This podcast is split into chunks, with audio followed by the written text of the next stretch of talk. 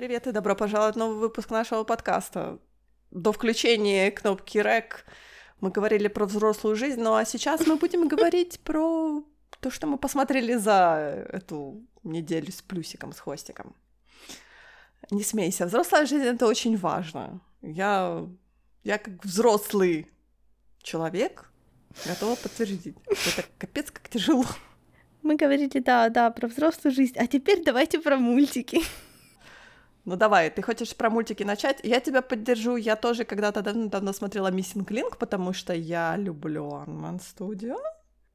И он был достаточно... Ну, он, честно говоря, не то чтобы очень-очень-очень был хороший, но он был достаточно хороший. Missing Link. Ну, знаешь, Missing Link, я должна сказать, что это вам не Куба и две струны. К сожалению. Подожди, это не Aardman. Я сказала Aardman, а это же Лайка. Нет, да? это Лайка. Молодец. Лайка, конечно, Лайка. Я думала, может, что-то знаешь больше, чем я поэтому промолчала. Ну да, вообще да.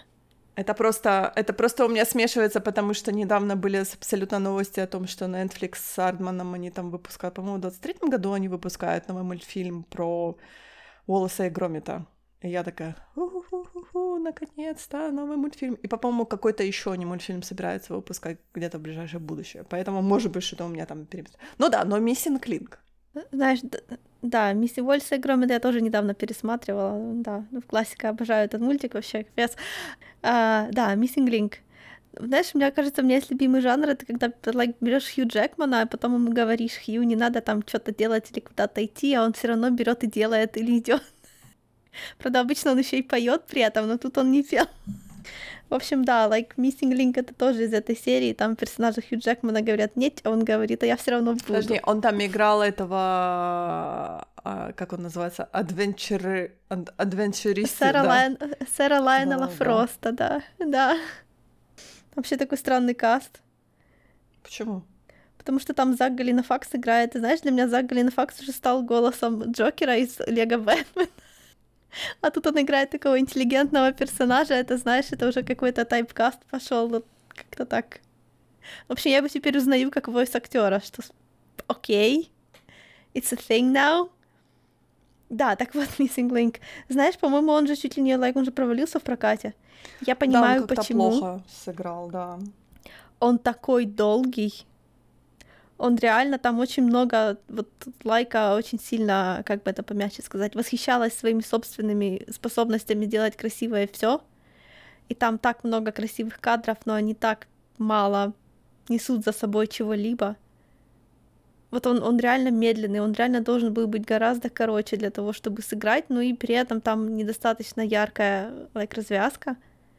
Да, в общем, Missing Link — это есть такая же поверье, что типа все фильмы про Йети проваливаются. Да. Ты знаешь какой-нибудь успешный фильм про Йети?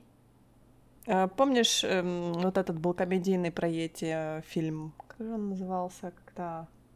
Про семью, которые то ли сбили Йети, и потом привезли его домой, или что-то там такое, или он за ним увязался. Такой, ну, смешная довольно-таки комедия. Ну, видишь, он недостаточно известен, чтобы ты его сразу вспомнила. Ну, как бы, мало того, что он старый, ему там, не знаю, лет 100 в обед. Он в 80-х, по-моему, где-то был. Но если хочешь, подожди, я погуглю. Ты рассказывай, я погуглю. Да, в общем, Missing Link рассказывает историю о... Когда-то, во времена древние-предревние, с нашей точки зрения, когда дарвиновская теория еще не была такой популярной, хотя вообще... Можно сказать, что она стала популярной буквально за одну ночь, потому что она в какой-то... То есть как-то, когда ее выпустили, она сразу стала, как это сказать, достоянием массовой культуры, потому что о ней моментально начали очень много говорить и как бы верить в нее. Я специально говорю верить для того, чтобы подчеркнуть абсурдность данного вообще завихрения. В нее верить стало сразу очень модно. И как бы модно, как бы среди молодежи, среди людей, которые считали себя прогрессивными, поэтому там типа получилось немножко странно, поэтому вокруг нее получились такие как бы ожесточенные публичные дебаты, потому что часть людей в нее сразу яростно и модно поверила, а часть была, понятное дело, по идеологическим причинам против. И где-то посередине, потому что у нее есть достаточно много недостатков на самом деле, да, и когда она только вышла из-за вот этого слишком полярного дебата вокруг нее, то получилось, что ее как бы не обсуждали нормально, серьезно, да, то есть ее критики, которые были не фанатиками, которым было просто принципиально против, а которые просто хотели в нее потыкать палочкой, то их, короче, да, интересная такая история, в общем, была. Вообще, я люблю эту тему. Но да, получилось, что в какой-то момент человечество было очень озабочено тем, если мы произошли от обезьяны, то где же вот это та самое переходное звено между нами и ими? Поэтому и в массовой культуре это очень сильно тоже отражено. А вообще, касательно криптидов, да, можно сделать хороший кейс, что большинство из них существуют потому что появились как раз в те моменты, когда в массовой культуре начало ярко появляться то или иное существо. Такой кейс можно сделать очень ярко про Мотмена, даже про лохнесское чудовище тоже, да, то есть вот опять-таки, да, моя маленькая лошадка, я люблю эту тему тоже, вот. Поэтому вот тема Йети, она как-то вот оттуда сразу резко взлетела по популярности, и на эту тему была куча всяких, типа, что это могут быть за существа, и то, что, типа Йети — это то самое потерянное звено между нами и ими. И этот фильм тоже обыгрывает эти темы, потому что там есть все то же самое несчастное британское географическое общество, которое, может, как-то по-другому называется. Но, в общем, это общество очень против, чтобы оно существовало, потому что они не хотят признавать, что человечество может происходить от обезьяны. Это не совсем корректно, естественно. Но они там играют роль, вот именно они отыгрывают эту, типа, мы против, потому что это нас обижает, короче, оскорбляет наше достоинство. Поэтому наш главный герой, он, в общем-то, как бы, там этот переходное звено, который Йети, он такой, он уже разумный, он вполне, я не знаю, что в нем на самом деле переходного, потому что он только внешне странный, а на самом деле он полностью развит. А он там пишет нашему главному герою, потому что он такой спорный, такая, типа, спорная фигура в научных кругах, и просит его помочь ему попасть, типа, раньше Йети было много в Америке, да, а теперь их стало там, короче, он один остался, и он хочет попасть в Гималаи, туда, где, по слухам, живут, белые Йети, а он, типа, такой рыженький. Вот, и наш главный герой, его, типа, он, значит, он поддается на это приглашение и соглашается отвезти его домой, типа. А потом плот-твист — это все на самом деле шутка, чтобы поиздеваться над реднеками. Это на самом деле странный фильм. То есть мне реально кажется, что им, может, они все повырезали, потому что там наверняка было какое-то количество каких-нибудь эджи шуток на всю вот эту вот тему. Но там практически в результате ничего не осталось, поэтому он выглядит очень таким пустым. Он очень медленно так постепенно катится, там практически ничего не происходит. И развязочка там такая, ну, тоже так себе, я бы сказала. Несмотря на очень графическую смерть одного из негативных персонажей, которая меня прям аж удивила. Знаешь, кукольная графическая смерть.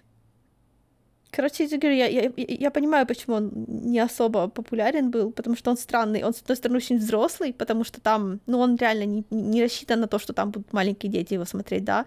А для взрослого фильма он недостаточно наполнен, я не знаю, многими смыслами, I guess. Я помню, там мне очень понравилось, да, у него, по-моему, слишком затянутый вот какая-то последняя, не знаю, я не хочу сказать последний акт, но он какой-то такой провалился абсолютно, он как-то у меня, я вот его очень-очень слабо помню, что там было. Я помню, там был какой-то смешной момент, когда они пытались там из ямы выбраться и по этим ступенькам там то ли с них соскальзывали, то ли, я не помню, залазили на них. Там очень было тоже смешной момент какой-то. Как они висели на сосульках, наверное, нет? Ну, на сосульках я вот это не... Ну, что-то слабо помню. Вот, но ты мне сказала про конец, и я его абсолютно не вспомнила, что ж там в конце было, потому да, что я такая, там, что ж там в конце там было, я не помню. Я просто давно очень смотрела, ну, как пару лет назад я смотрела, да.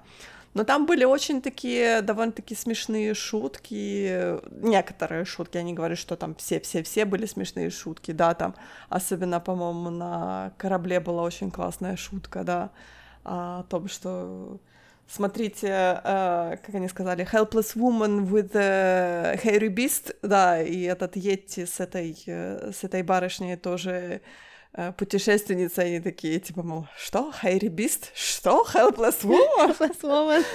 Да, и вот это была очень смешная шутка, я помню, я так достаточно был. Очень смешно, да.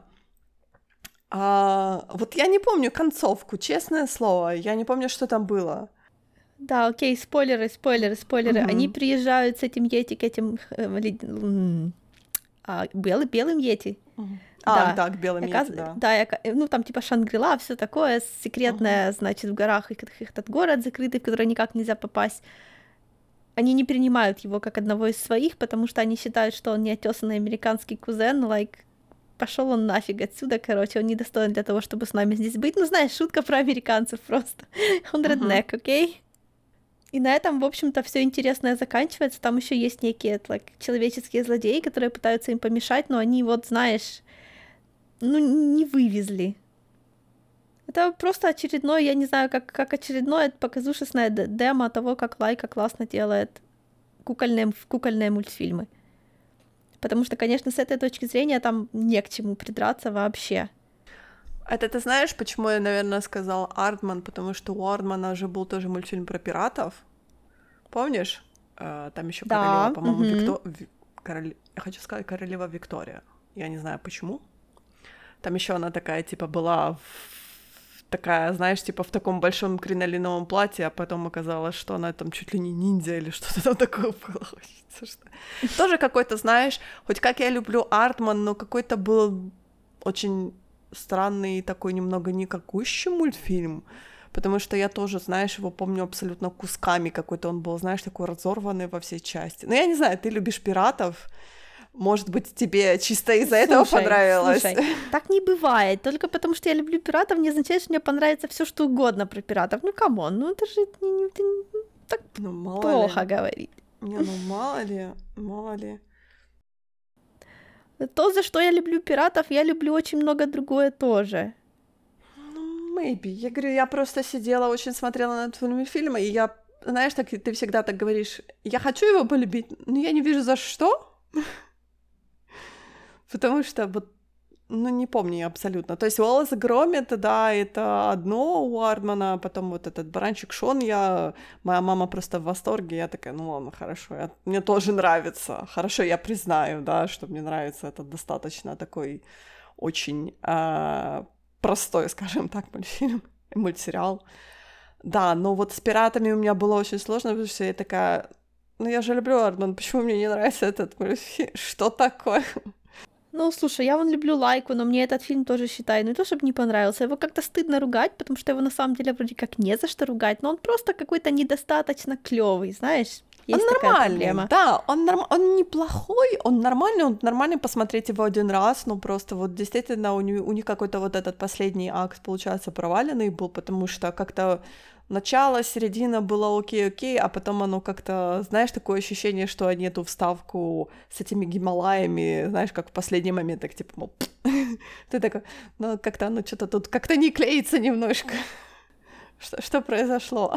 Да, так что я согласна, может, они действительно повырезали что-то. Мне кажется, там были какие-то проблемы со сценарием, вот серьёзно. Я не знаю, я про него ничего не читала, поэтому это я просто высасываю с пальца, но может он должен был быть более взрослый, я не знаю. Я не знаю, у меня не было ощущения от того, что он такой, знаешь, взрослый-взрослый, это наоборот была какая-то такая, знаешь, очень такая, знаешь, типа как бы немножко шутка над дарвинистской эволюцией, да? Получается о том, что ой-ой-ой. То есть она, знаешь, как бы была немножко примитивно, даже и не могу сказать, что примитивно. Да, я согласна. Ну, примитивно в плане сценария. Да, что-то такое, знаешь, типа, мол, у нас сценарий состоял из 5 строчек, вот мы его раздули на целый полноценный фильм. Да, вот типа того. Это могла быть хорошая короткометражка. Да, вполне возможно, что, может быть, у них питч был на короткометражку, и потом они такие в итоге, слушайте, мы можем сделать из этого полнометражку, почему бы и нет. И все такие, окей, ладно, хорошо, давайте сделаем. А потом они как-то начали делать, и я не понимаю, что, у нас нет третьего акта. И все такие, чёрт. Ладно, так и будет. Что делать? Сейчас на коленке, подождите, сейчас сделаю. Ну, вот такое, да, что-то такое. Ну, хотя бы там не было любовной линии. Представляешь, как оригинально. А как же... Или у них не было ничего? Я не помню. Да, у них не было ничего, она же была хорошо. Вдовой его друга. Да, это я помню, что она была вдовой.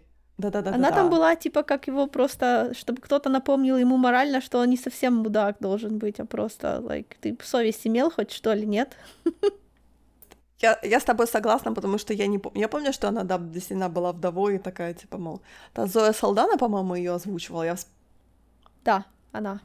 Кстати, я нашла тот фильм, который я говорила про Йети. Это Гарри Хендерсона. Вот, я вспомнила. Точнее, не вспомнила. Что-то я такое слышала, но Google мне помог. Ты могла его видеть, он просто очень старый, ему 100 лет в обед, он где-то в 80-х был сделан. Ну, слушай, достаточно... я обычно запоминаю то, что смотрю, так что...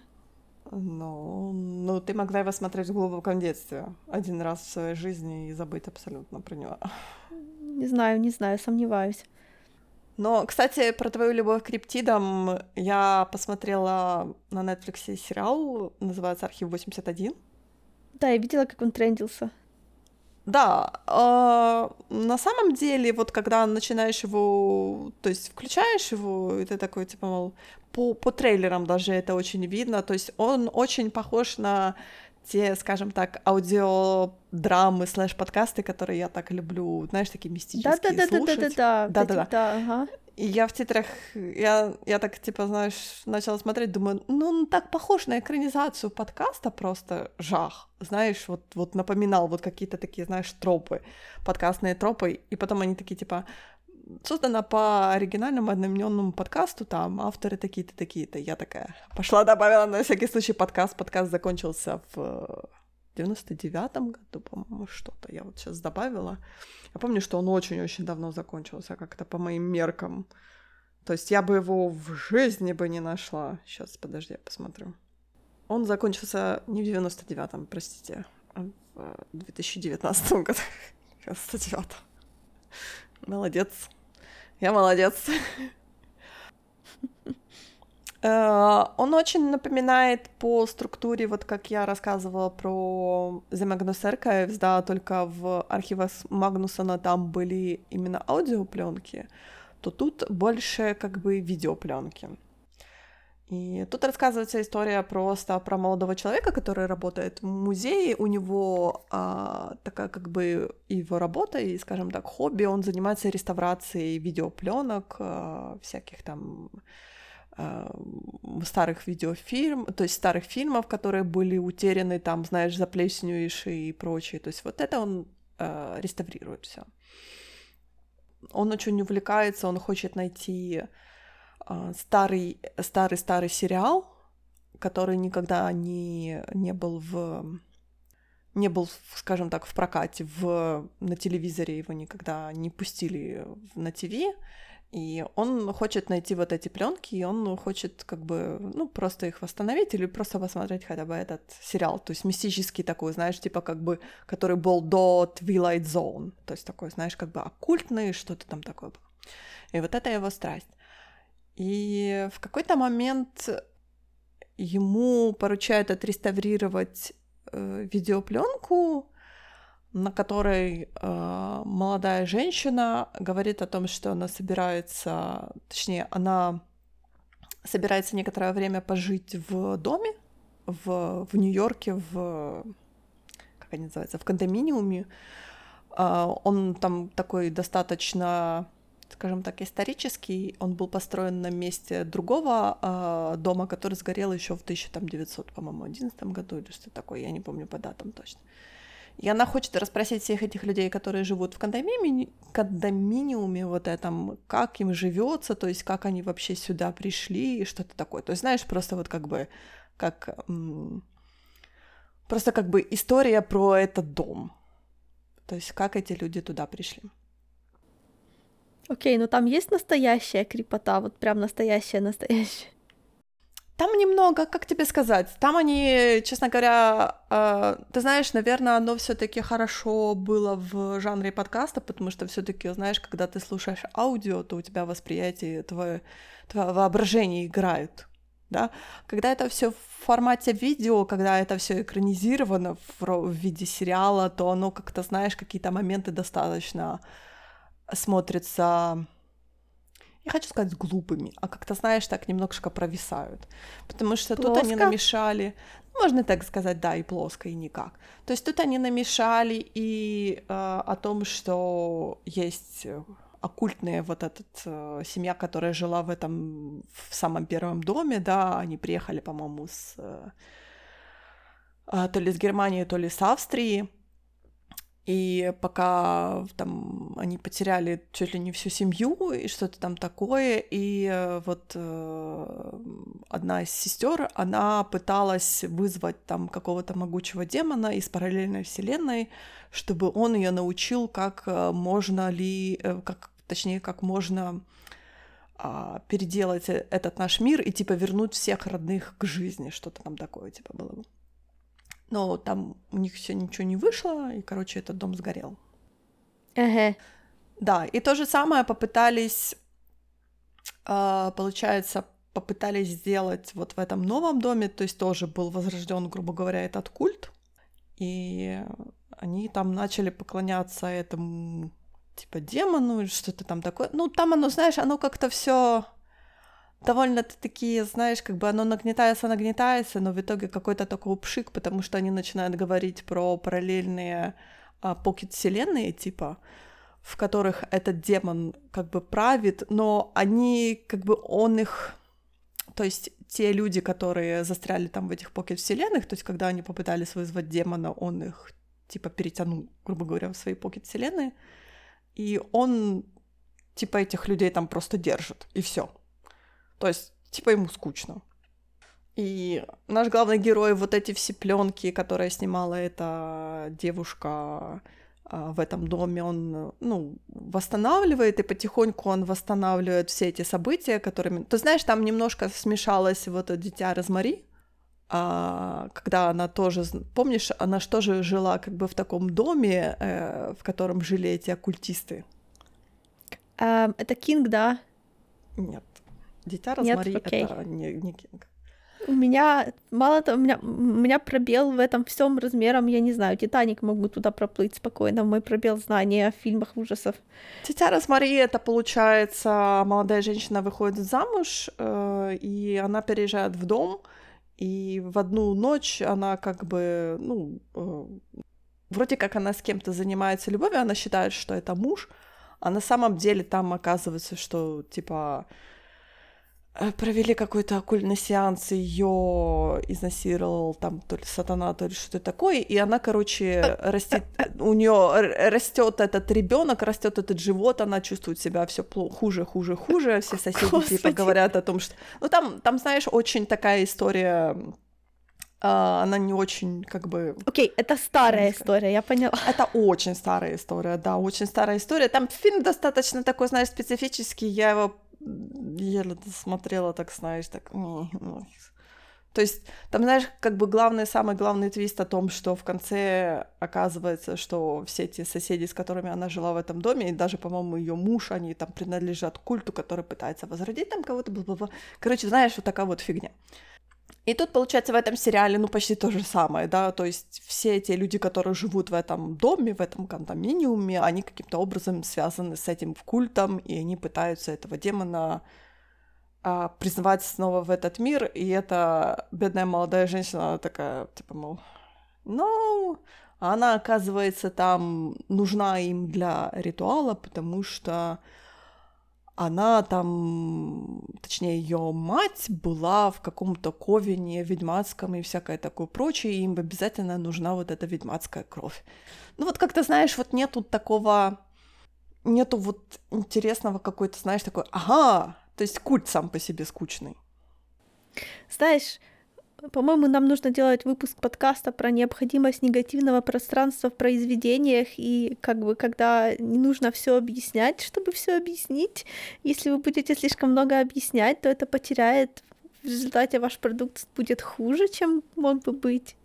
Но, понимаешь, когда ты не объясняешь зрителю, зритель начинает даже обижаться. Он говорит, почему ты мне не объяснил? Я же не говорю совсем не объяснять. Просто вот это, знаешь, это когда вы рассказываете про какую-то загадку, и то нужно что-то нагнетать, понимаешь, чтобы там была какая-то интрига постоянно происходила. Если вы так собираетесь раскрыть карты все полностью, то это должны быть очень весомые карты. Вот я не знаю, да, когда оказывается, кто убийца в Восточном экспрессе. Это вроде как все карты раскрывает, все до единой. Но это такое раскрытие, которое ты как бы запоминаешь. Я просто первое попавшееся привела пример. Тут я видела в Твиттере, кто-то написал о том, что если бы это был культ, грубо говоря, Ктулху, или такой, вот этот космик Лавкрафтиан хоррор, то было бы намного класснее, потому что, по сути, оно все было такое, мизерное просто. То есть, как такового, какого-то... саспенс нагнетали, а потом, когда они сказали, что это, то этот саспенс, понимаешь, сдулся, как этот шарик такой... и улетел. И ты такой сидишь так... я все эти серии смотрела, а смысл... А оказалось, что это все как-то, никакущее скучное. То есть, вот так...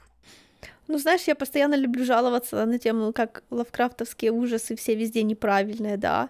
Потому что если ваша история заканчивается тем, что лавкрафтовский ужас вы побеждаете, расстреливаете, прогоняете, это не лавкрафтовская история уже.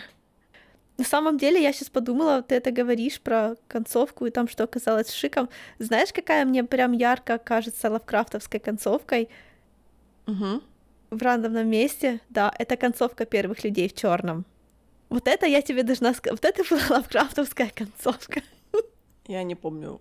Что там в конце было, первых людей там чёрных. Же весь фильм они обсуждали на тему, что, там они все искали галактику на поясе Ориона, да, там был котик с ошейничком, а потом в конце, когда в самый последний момент камера начинает отдаляться, то оказывается, что не просто есть маленькая галактика на ошейнике котика, а все наше дело происходящее, вся Солнечная система, вся наша галактика находится в таком же шарике, которым играют какие-то гигантские существа.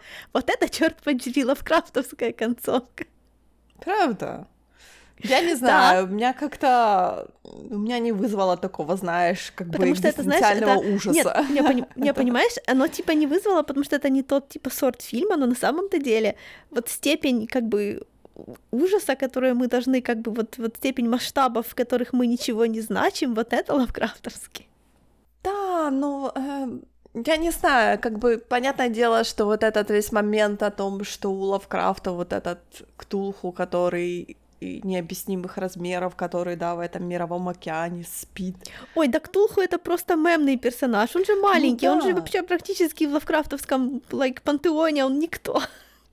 Все равно он же таких, вообще необъяснимых размеров, которые просто какие-то микроскопические его там руки или что-то такое вызывают просто необъяснимый и непередаваемый ужас у обычных людей и всякое такое.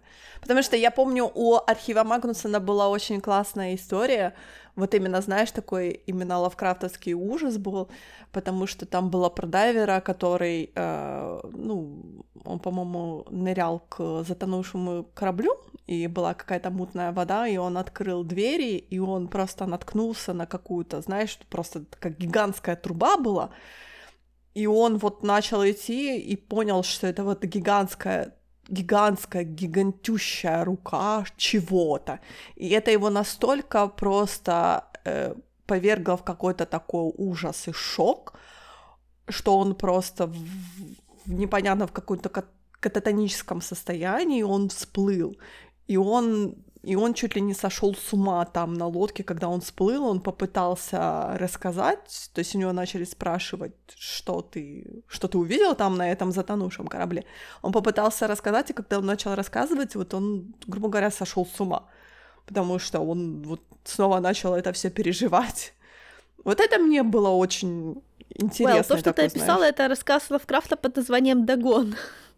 Я понимаю, но оно просто, оно очень хорошо звучало вот именно в жанре аудиодрамы, да, конечно, когда, конечно. Вот это, когда твое воображение вот именно оно само рисует это всё. Да, вот хорошая такая ниша, когда тебе даже показывать ничего толком не надо, потому что тебя нужно просто нагнетать, чтобы ты сама додумала все.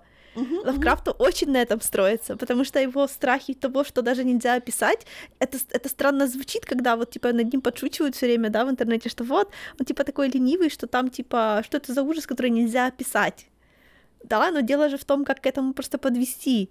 Мне, например, каждый раз очень приятно, страшно, когда я читаю Лавкрафта, потому что вот он как-то умудряется заставить тебя чувствовать себя очень маленькой и как бы в такой опасности, когда ты просто сидишь посреди ярко освещенной комнаты, но тебе все равно страшно, потому что все это тебе кажется таким незначительным по сравнению с тем, что ждет тебя где-то там. Это также, это все равно, что, я не знаю, это все равно, что попытаться сделать фикшн из, не знаю, страха смерти, только выразить это какими-то другими инструментами. Это нечто такое колоссальное и абсолютное и непостижимое, и это сложно как бы преподнести так, чтобы ты этого реально испугалась. Ну да, поэтому Лавкрафта очень-очень сложно экранизировать, потому что сколько они пытаются «Хребты безумия» экранизировать, точнее, попытаться экранизировать, и у них никак не получается, потому что на самом деле тебе нужно будет это показать. А как показать то, что у каждого человека существует в его собственной фантазии, да? Вот именно, понимаешь, аудио или, например, книжка, оно существует в своем пузыре, который прекрасен для этих рассказов, для этого вот этого Lovecraftian хоррор, для тех же мистических, да, аудиодрам, хоррорных аудиодрам, когда фантазия сама, фантазия слушателя, фантазия читателя, она играет на руку создателям этого произведения. Когда не нужно что-то, какую-то картинку создавать, потому что эти, знаешь, как бы звуки, эти шорохи, это все тебя начинают, знаешь, так ты типа сидишь, ты знаешь, что за тобой стенка, но тебе все равно капец как неприятно и неудобно, и ты такой, что делать, я боюсь обернуться. По-моему, «Хребты безумия» можно было бы экранизировать, но это был бы не массово популярный фильм, я не знаю, потому что там же на самом деле, там же есть экшен-элементы, потому что там весь рассказ, главный герой убегает. И убегание можно сделать страшно. Но опять-таки это такое убегание, когда нам будут, считай, 1,5 часа показывать, как он боится обернуться. Смотреть на это, наверное, странно, потому что это быстро надоест. Ну да. Но ты знаешь, вот смотря «Архив 81», я поняла, я просто когда слушала архивы Магнусона, я думала, наверное, это будет классно экранизировать, потому что, знаешь, как бы каждый выпуск — это отдельная своя история, это, знаешь, как бы как антологию сделать. Но я вот смотрела архивы и поняла, что как бы такие аудиодрамы не имеет смысла экранизировать, потому что теряется очень-очень много классных моментов, которые именно ты создаешь. А когда ты это смотришь все на экране, то оно, как ты знаешь, оно становится таким достаточно незначительным, это просто обидно становится. Поэтому я себе отложила эту аудиодраму послушать, как она в оригинале все-таки была. Я надеюсь, что там все намного лучше, чем было в аудиодраме, в экранизации. В экранизации. Так что. Я хотела сказать, что это же не всегда работает типа на запугивание. На самом деле, потому что есть вот это вот очень специфическое чувство, когда ты соприкасаешься типа с чем-то неизведанным, но оно не обязательно страшное. Вот то же самое также работает, например, же «Бездна» на самом-то деле, да, почему я тоже люблю «Бездну», хотя там ничего, там не было злодея по факту. Но «Бездна», она тоже, считай, лавкрафтовская, потому что мы прикоснулись, но оно прошло мимо нас, и мы его больше как бы не увидим. Просто это такой странный, такой позитивный твист на эту тему. Я не знаю, я такое не выбираю слушать. Понимаешь, в этом-то большая проблема. С позитивным твистом? Да, с позитивным твистом. Я выбираю что-то такое более хоррорное, которое, знаешь, что пощекочет мне нервы, и что-то такое, что должно пощекотать мне нервы. Потому что позитивный твист... Ну, я вижу 3 варианта позитивного, да. Первое, меня что-то спасло, и я не знаю, что. Второе, рядом со мной что-то живет, оно мне помогает, я не знаю что, ну ладно, пусть живет, так и будет. И третье, я не знаю, сейчас 22-й год, третье, I fucked it. Это, ты знаешь, это очень крипотно звучит, все эти 3 варианта. Третий вариант так вообще очень крипотно звучит, слушай, спасибо, вот нет. На третий вариант больше всего любителей найдется, я уверена. I mean, я уверена, просто у нас народ очень странный зачастую. Ты вроде как общаешься с человеком, а потом он тебе говорит, а ты знаешь, а я люблю вот такие вот произведения. И ты такой, Ничего себе. Ты человек открылся у меня с другой стороны.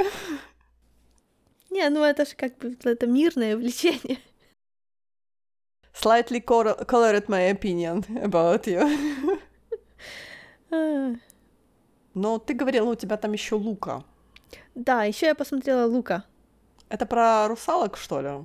Да, это тот же... Я не знала, что он про русалок, поэтому как тот момент, когда я поняла, что это про русалок, это был лучший момент этого фильма. Даже я, не смотрела этот фильм, знала, что он про русалок. Я не знала, я не смотрела его трейлер, я не видела его постера. Если видела, то я или не обратила внимания, или там это было не совсем очевидно. Но, в общем, я не знала, что это про русалок. И краткий момент счастья в самом начале, он как бы оказался лучше всего остального. Слушай, это то же самое, может, это тот же самый отзыв, что на Энканто. Там нет сюжета. Окей, я не буду смотреть. Ты меня уже уговорила не смотреть. Вот знаешь Тореадор из Васюкивки? Да. Вот это Тореадор из Васюкивки, только хуже и про русалок. Кошмар, тогда я точно не буду смотреть. Как можно опошлить, точнее, не опошлить, это плохое слово, нехорошо сделать Тореадора из Васюкивки, а вот как? Да надо постараться, это надо талант иметь. Ну, там была драма, там это типа на самом деле фильм «Гонка», потому что там в центре гонка, но оно такое, знаешь, оно такое слабенькое. И под конец такое ощущение, что я смотрела не одна, и мы так смеялись, потому что, типа, Бруно, где еще кусок сценария? Там последние события происходят просто, там явно прошло какое-то время, чувствуется, что должно было пройти время, но оно там так снято, будто это все, знаешь, вот... Типа там героиня рассказывала о том, что она там учится в школе, что она скоро в дом едет учиться, и все это типа постепенно идет к гонке. В общем, гонка заканчивается, там результаты происходят, сюжет происходит, типа, да, а потом такой секвенс буквально за 2 минуты, даже не музыкальный, а как будто тупо в тот вечер, как будто эту девочку прямо сняли с этой гонки, она прям с нее поехала обратно в свою школу. Там все, то есть там проходит типа по времени, как будто в сюжете полчаса максимум. Но за это время они успели собрать вещи, отправиться в школу, договориться, кто куда поедет, знаешь, вот куча всего, и там не было никакого какого-то, знаешь, как тренинг-секвенса, или как бывает такого, как, знаешь, красивого финального секвенса. Они так это быстренько шу-шу-шу-шу, так, все свободно, нам надоело. Подожди, ну это, по-моему, уже тренд с диснеевскими мультиками, разве нет? Скажи! Что происходит? Почему? Что? Я не знаю. Слушай, ну, может быть, вся проблема в том, что пичется, например, какая-то короткая история, не пичется же целый сценарий, а пичется какая-то история, и они такие, типа, мол, слушайте, ну, классная история, да, теперь нам нужно написать хороший сценарий, все такие, ой, а может, это будет так, как есть? Нет, нам нужно 1,5 часа для того, чтобы, точнее, нам нужен сценарий для того, чтобы сделать 1,5-часовой мультфильм, или так, сколько там, часовой мультфильм, да, все такие, типа, мол, ну, может, мы обойдемся нашим питчинг-проектом? Я не знаю. Мне вот даже сложно понять, на кого этот фильм рассчитан. Потому что это, опять-таки, это такая холмарковская чувство-чувство история, там бла-бла-бла, что мы чувствуем, а давайте поговорим о наших чувствах. Ой, на самом деле кто-то там ощущал токсичное чувство, давайте мы этого человека типа перевоспитаем. Ну и чего? Я не знаю, когда я была маленькая, мне такое вообще не нравилось. Вот я такое не могла смотреть. Если бы я это увидела, когда мне было, не знаю, 12 лет, я бы решила, что это фильм, вот знаешь, для девочек. Когда люди говорят для девочек и подразумевают какое-то оскорбление под этим. То есть, типа, мы особо не старались, но у нас тут, короче, просто про чувства. Ну, короче, девочкам сойдет. Это так оскорбительно. Хотя он технически не про девочек, а про мальчиков. Может, я была маленьким эджлордом, а сейчас всем это нравится. Ну, мне бы в детстве это не понравилось, это я тебе точно говорю, несмотря на то, что я была абсолютно одержима русалками и до сих пор одержима. Короче, я поняла, никакой Инстаграм меня не уговорит о том, что нужно Лукупа. Ты знаешь, на самом деле, я на него давно смотрела, но мне не нравится арт-стиль. Хотя это, по-моему, классический Дисней. Я не знаю, почему я Энканто пережила. Там это не классический Дисней, это немножечко, оно типа с уклоном под... Я не знаю, это как Totally Spies, только 3D. Ты понимаешь, о чем я? Там, допустим, есть вот эта вот фигня, когда персонаж поворачивается в профиль, а его рот не поворачивается, он как бы остается на щеке, как в аниме.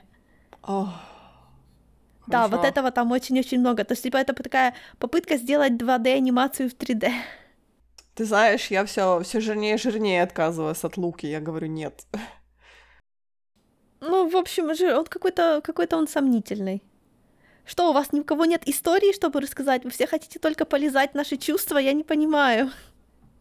Ну, это же важно, понимаешь? Это важно для, как это называется, для бокс-офиса, когда все сидят на фильме и рыдают. Там такие выходят, говорят, ну да, хороший был фильм, я так плакал. Там не было ничего рыдающего. Там все было всегда отлично. Ну, почти. Одного героя бросил его папа. Вот это было печально. Но опять-таки папу не показали, мы видели только последствия, поэтому не знаю. Я уверена, что кто-то скажет, что я просто бездушная скотина, и, вероятно, они правы, но... И это, слушай, я когда была маленькая, у меня даже есть период Диснея, который мне не нравился. Мне никогда не нравилась Покахонтас, мне никогда не нравилась Русалочка, несмотря на то, что про русалок. Ну, это, you know, вот мне там было мало сюжета. Но по сравнению с тем, что здесь, там было просто ого-го, как много сюжета. Почему никто не хочет сделать нового Короля Льва? Расскажите мне, вот почему? Нет, спасибо, у нас уже два лайф-экшена или один лайф-экшен? Я забыла. Нет, я не имела в виду это! Нет! Пожалуйста, только не это! Я имею в виду не еще раз Короля Льва, а что-нибудь настолько же большое. Ну, слушай, Король Лев был хорош своей музыкой. Как мультфильм он мне, честно говоря, не нравился. Ну, я его смотрела так много раз, просто непередаваемо много. Тут ты меня теряешь абсолютно. Саундтрек был, да, хороший. Ну хорошо, какой самый классный диснеевский мультфильм сюжетно? Фантазия, наверное. А хотя не сюжетно, ты сказала сюжетно. Не, ну фантазия... Блин, я люблю фантазию. Кто не смотрит фантазию ради сюжета? Ну что значит? Я смотрю. Я начинаю думать. Я не знаю, мне нужно время. Я не могу так тебе сказать. Нет. Окей, мы сейчас договоримся до того, что у них никогда не было сюжетных фильмов. Это просто я так говорю, потому души. Что это у меня, как это называется, синдром утёнка, и просто то, что я видела раньше, мне кажется лучше. Я не знаю, я не могу тебе сказать. Это мне нужно перелопачивать всю мою память про диснеевские мультфильмы, я так не могу абсолютно. Я помню, что меня абсолютно как-то катастрофически травмировал Бэмби, да, в самом там начале. То есть меня больше... Ну, я не уверена, что это были диснеевские мультфильмы, там, по-моему, был какой-то классный мультфильм про то, как маленькие там зверьки, там, по-моему, то ли кролики, то ли мышки, там что-то такое, сидят в церкви после того, как случилась то ли атомная война, что-то такое, и они, типа, такие немножко антропоморфные в том плане, что, не знаешь, типа, в одежке или что-то там такое, и они там... разговаривают. Я вот не помню даже, как этот мультфильм назывался, я его никогда даже не искала. Да, я знаю, о чем ты. Сейчас я скажу. Блин, я его много раз смотрела, я не могу сказать, что меня травмировал, конечно. Блин. Не, меня травмировал, я имею в виду, что меня травмировал Бэмби, потому что там же есть сцена. Ну, там я понимаю, да. А потом все оно такое радужное и веселое и прочее, оно как-то, знаешь, типа так, а давайте мы травмируем наших маленьких зрителей, а потом все будет радужное и веселое, и бабочки, и цветочки, и первая влюбленность и всякое такое. А ты уже такой сидишь, ребенок такой, нет, я не верю. Этот мультфильм назывался Good Will to Man. Окей. Да, это была Ханна-Барбера. Угу. Да, это исторически важное произведение, в принципе. Да, но, по-моему, там такое достаточно... Ну, по-моему, небольшой какой-то мультфильм был. Да, это короткометражка, и еще и 55-го года. Вообще, понимаешь, что у них тогда было за время, да? Ну да. Я говорю, я помню это как-то, знаешь, вот такое, какие-то... Были какие-то экзистенциальные мультфильмы, да, потому что у меня на самом деле очень много таких... Ну, не очень много, у меня вот есть примеры из аниме, которые тоже я каждый раз себе обещаю, что я загугливаю и нахожу, как оно называется, и я забываю его записать. О том, как тоже там про войну, и там, когда принц с принцессой... окей, хорошо. Это не последний единорог, понимаешь? Это мне все говорят, типа, мол, это последний единорог. Я такая, да нет. Я хотела предложить тебе босоногого Гена, но это не то. Я думала, ты про ядерную войну сейчас будешь говорить. Не-не, там как бы там просто, типа, как два королевства, они воюют между собой, и вот И получается, что там было, получается? И получается, принц с одного королевства с принцессой с другого королевства, у них, как бы, знаешь, как всегда, вот эта тайная влюбленность, что-то такое. Mm-hmm. И в итоге они как-то там встречаются. И там параллельно, по-моему, история, потому что наш главный герой, он уходит на войну, и они как-то живут возле большого дерева. Да, и он, получается, наш главный герой уходит на войну, а его девушка остается типа на этом дереве, и то ли потом это дерево... Знаешь, как бы война доходит до этого и поселения на этом дереве, то ли потом они это дерево то ли сжигают, то ли срубают, там тоже, знаешь, был какой-то такой момент. А с этими принцами и принцессой, получается, они как бы встречаются на мостике и понимают, что, типа, войну они никак не могут остановить, в итоге она, по-моему, его убивает и сама самоубивается, что-то там такое, знаешь, типа, и все умерли. Но нет, главный герой, по-моему, я помню, что он приходит, типа, после войны к этому разрушенному дереву, этому разрушенному поселению, короче, все ты такая сидишь, такая, что я такая, что я посмотрела? Это называется Виндария. А, может быть, да. Я опять шла записывать. Да. Я в детстве видела его концовку, причем я попали на последнюю часть. Я помню, там было дерево, мостики, по-моему, кто-то умер, или было какое-то осознание, что все умерли. Я такая сижу, what the fuck is this? Ты знаешь, на самом деле, по-моему, это даже не японский, может быть, это даже был французский какой-то мультфильм, но я помню вот эту сцену очень ярко, о том, что, ты знаешь, права, как бы... это из французско-японской анимации, у них же был период, когда они были близко женаты. Еще написано, что это стимпанк, как здорово. Да, там же танки есть и всякое такое, то знаешь, там какие-то то ли феи, то ли что-то там такое было, какое-то, знаешь, волшебное, и потом вот эта война начинается, и вот эти танки какие-то, знаешь, вот такая... То есть, я говорю, я помню этот момент о том, как она себя, типа, убивает, и как-то они не показывают это, просто это, знаешь, как бы лунная ночь, такой этот мостик, эта вода, и как эта вся кровь, типа, стекает в эту воду с этого мостика, это вот такой, знаешь, типа, кадр, который остается с тобой на всю жизнь, и ты такой, что это было? Да, это просто... И потом тебе говорят, типа, мол, ну, а мультики для детей, ты такой... Да! Разговор просто 10 из 10, Ная, какой твой любимый диснеевский фильм? Виндария! Ну, потому что диснеевские, они, как ты знаешь, они были... Я просто не из тех людей, которые, знаешь, любят диснеевские мультфильмы просто потому, что они диснеевские мультфильмы, да, то есть я люблю что-то смотреть, но так, чтобы... То есть у меня, наверное, самым любимым диснеевским мультфильмом было, наверное, «101 Далматинец». Да, он был прекрасен был. Наверное, вот этот мультфильм, который я пересматривала очень-очень много раз. Мой любимый диснеевский мультфильм даже это не из тех, которые я постоянно смотрела в детстве. Потому что в детстве я постоянно смотрела «Короля льва», «Красавицу и чудовище», «Аладдина» и «Питера Пэна». И все они мне по-своему, как бы, вообще, да, достаточно сильно нравятся. Ну, просто ни один из них не является моим любимым на самом деле. Я уже во взрослом возрасте себе выбрала любимый. И, конечно, мой любимый диснеевский фильм — это «Лило и Стич». Surprising Nobody. А еще у меня в детстве было странное влечение мультфильмом диснеевским «Алиса в стране чудес». Uh-huh. Да, я не понимала его даже тогда сама совсем. Но теперь я, наверное, понимаю, потому что, знаешь, с точки зрения, знаешь, как это типирование по диснеевским мультфильмам, я из тех просто странных детей, не из нормальных, а из странных. Поэтому, все мои любимые, где нет принцев и принцессы, вообще нет любовной линии, а есть только странная фигня и то, как работают твои мозги, по сути.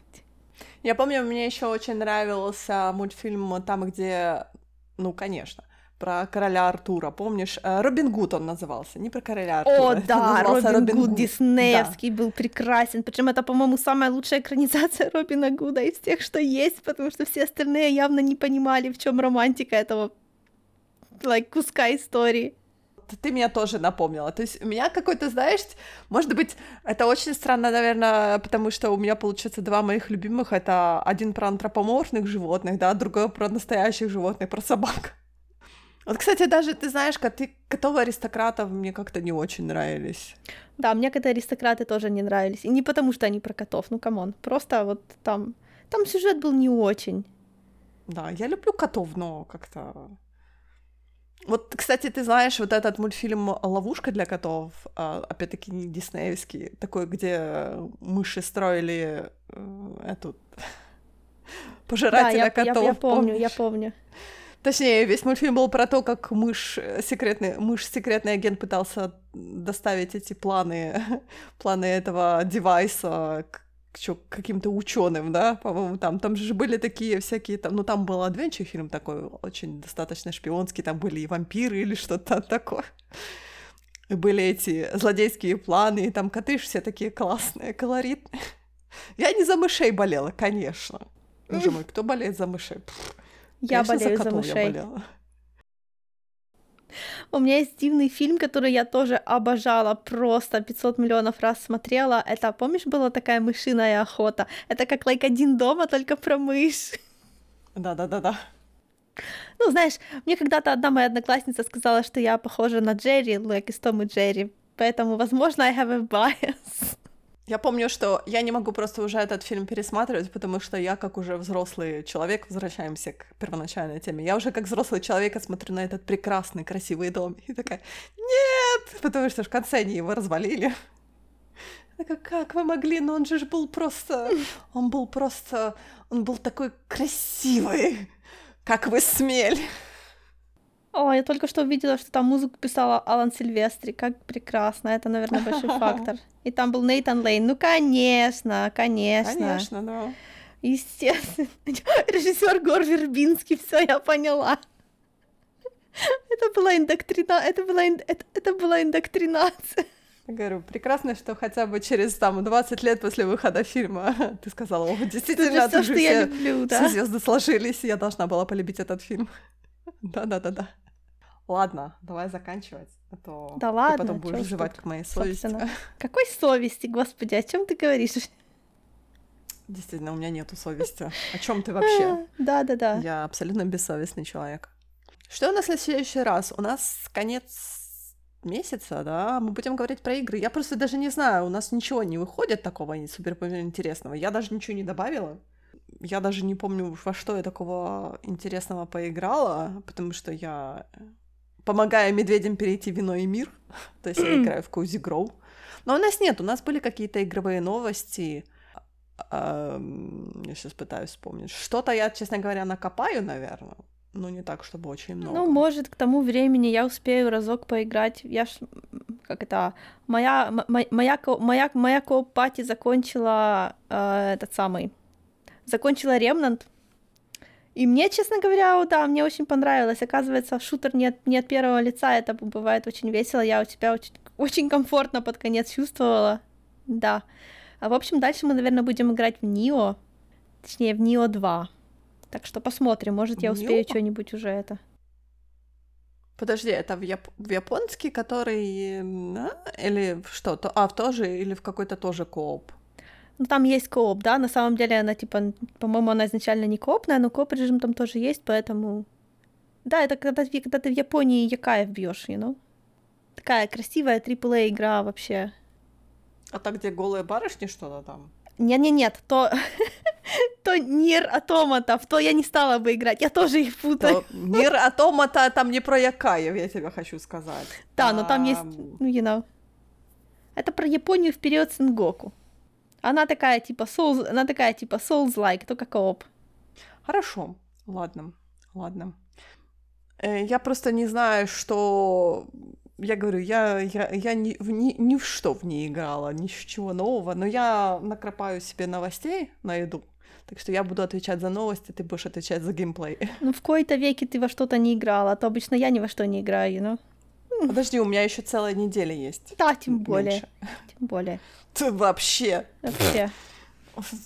Сейчас такая приходит на следующую неделю. Я поиграла в 50 новых игр, а я такая, я не удивлена, в общем. 50, у меня не будет времени, так что, пожалуйста, не надо. Не надо на меня наезжать. Я просто вчера расслаблялась unpacking еще раз. Я не знаю, зачем. Она меня очень стрессует почему-то. Ау. Разбирать вещи меня почему-то очень стрессует. Взрослая жизнь. Ладно, давай тогда. Значит, на сегодня мы говорим «хватит», «достаточно», точнее, не «хватит», «достаточно». Да, в следующий раз мы будем говорить про видеоигры, с меня новости, я обещаю найти что-то интересненькое. относительно свеженькое и прочее, а Мэй будет отвечать за геймплей, так что у нас разделение труда просто катастрофически. Да. Так что на сегодня все. До следующего раза и пока.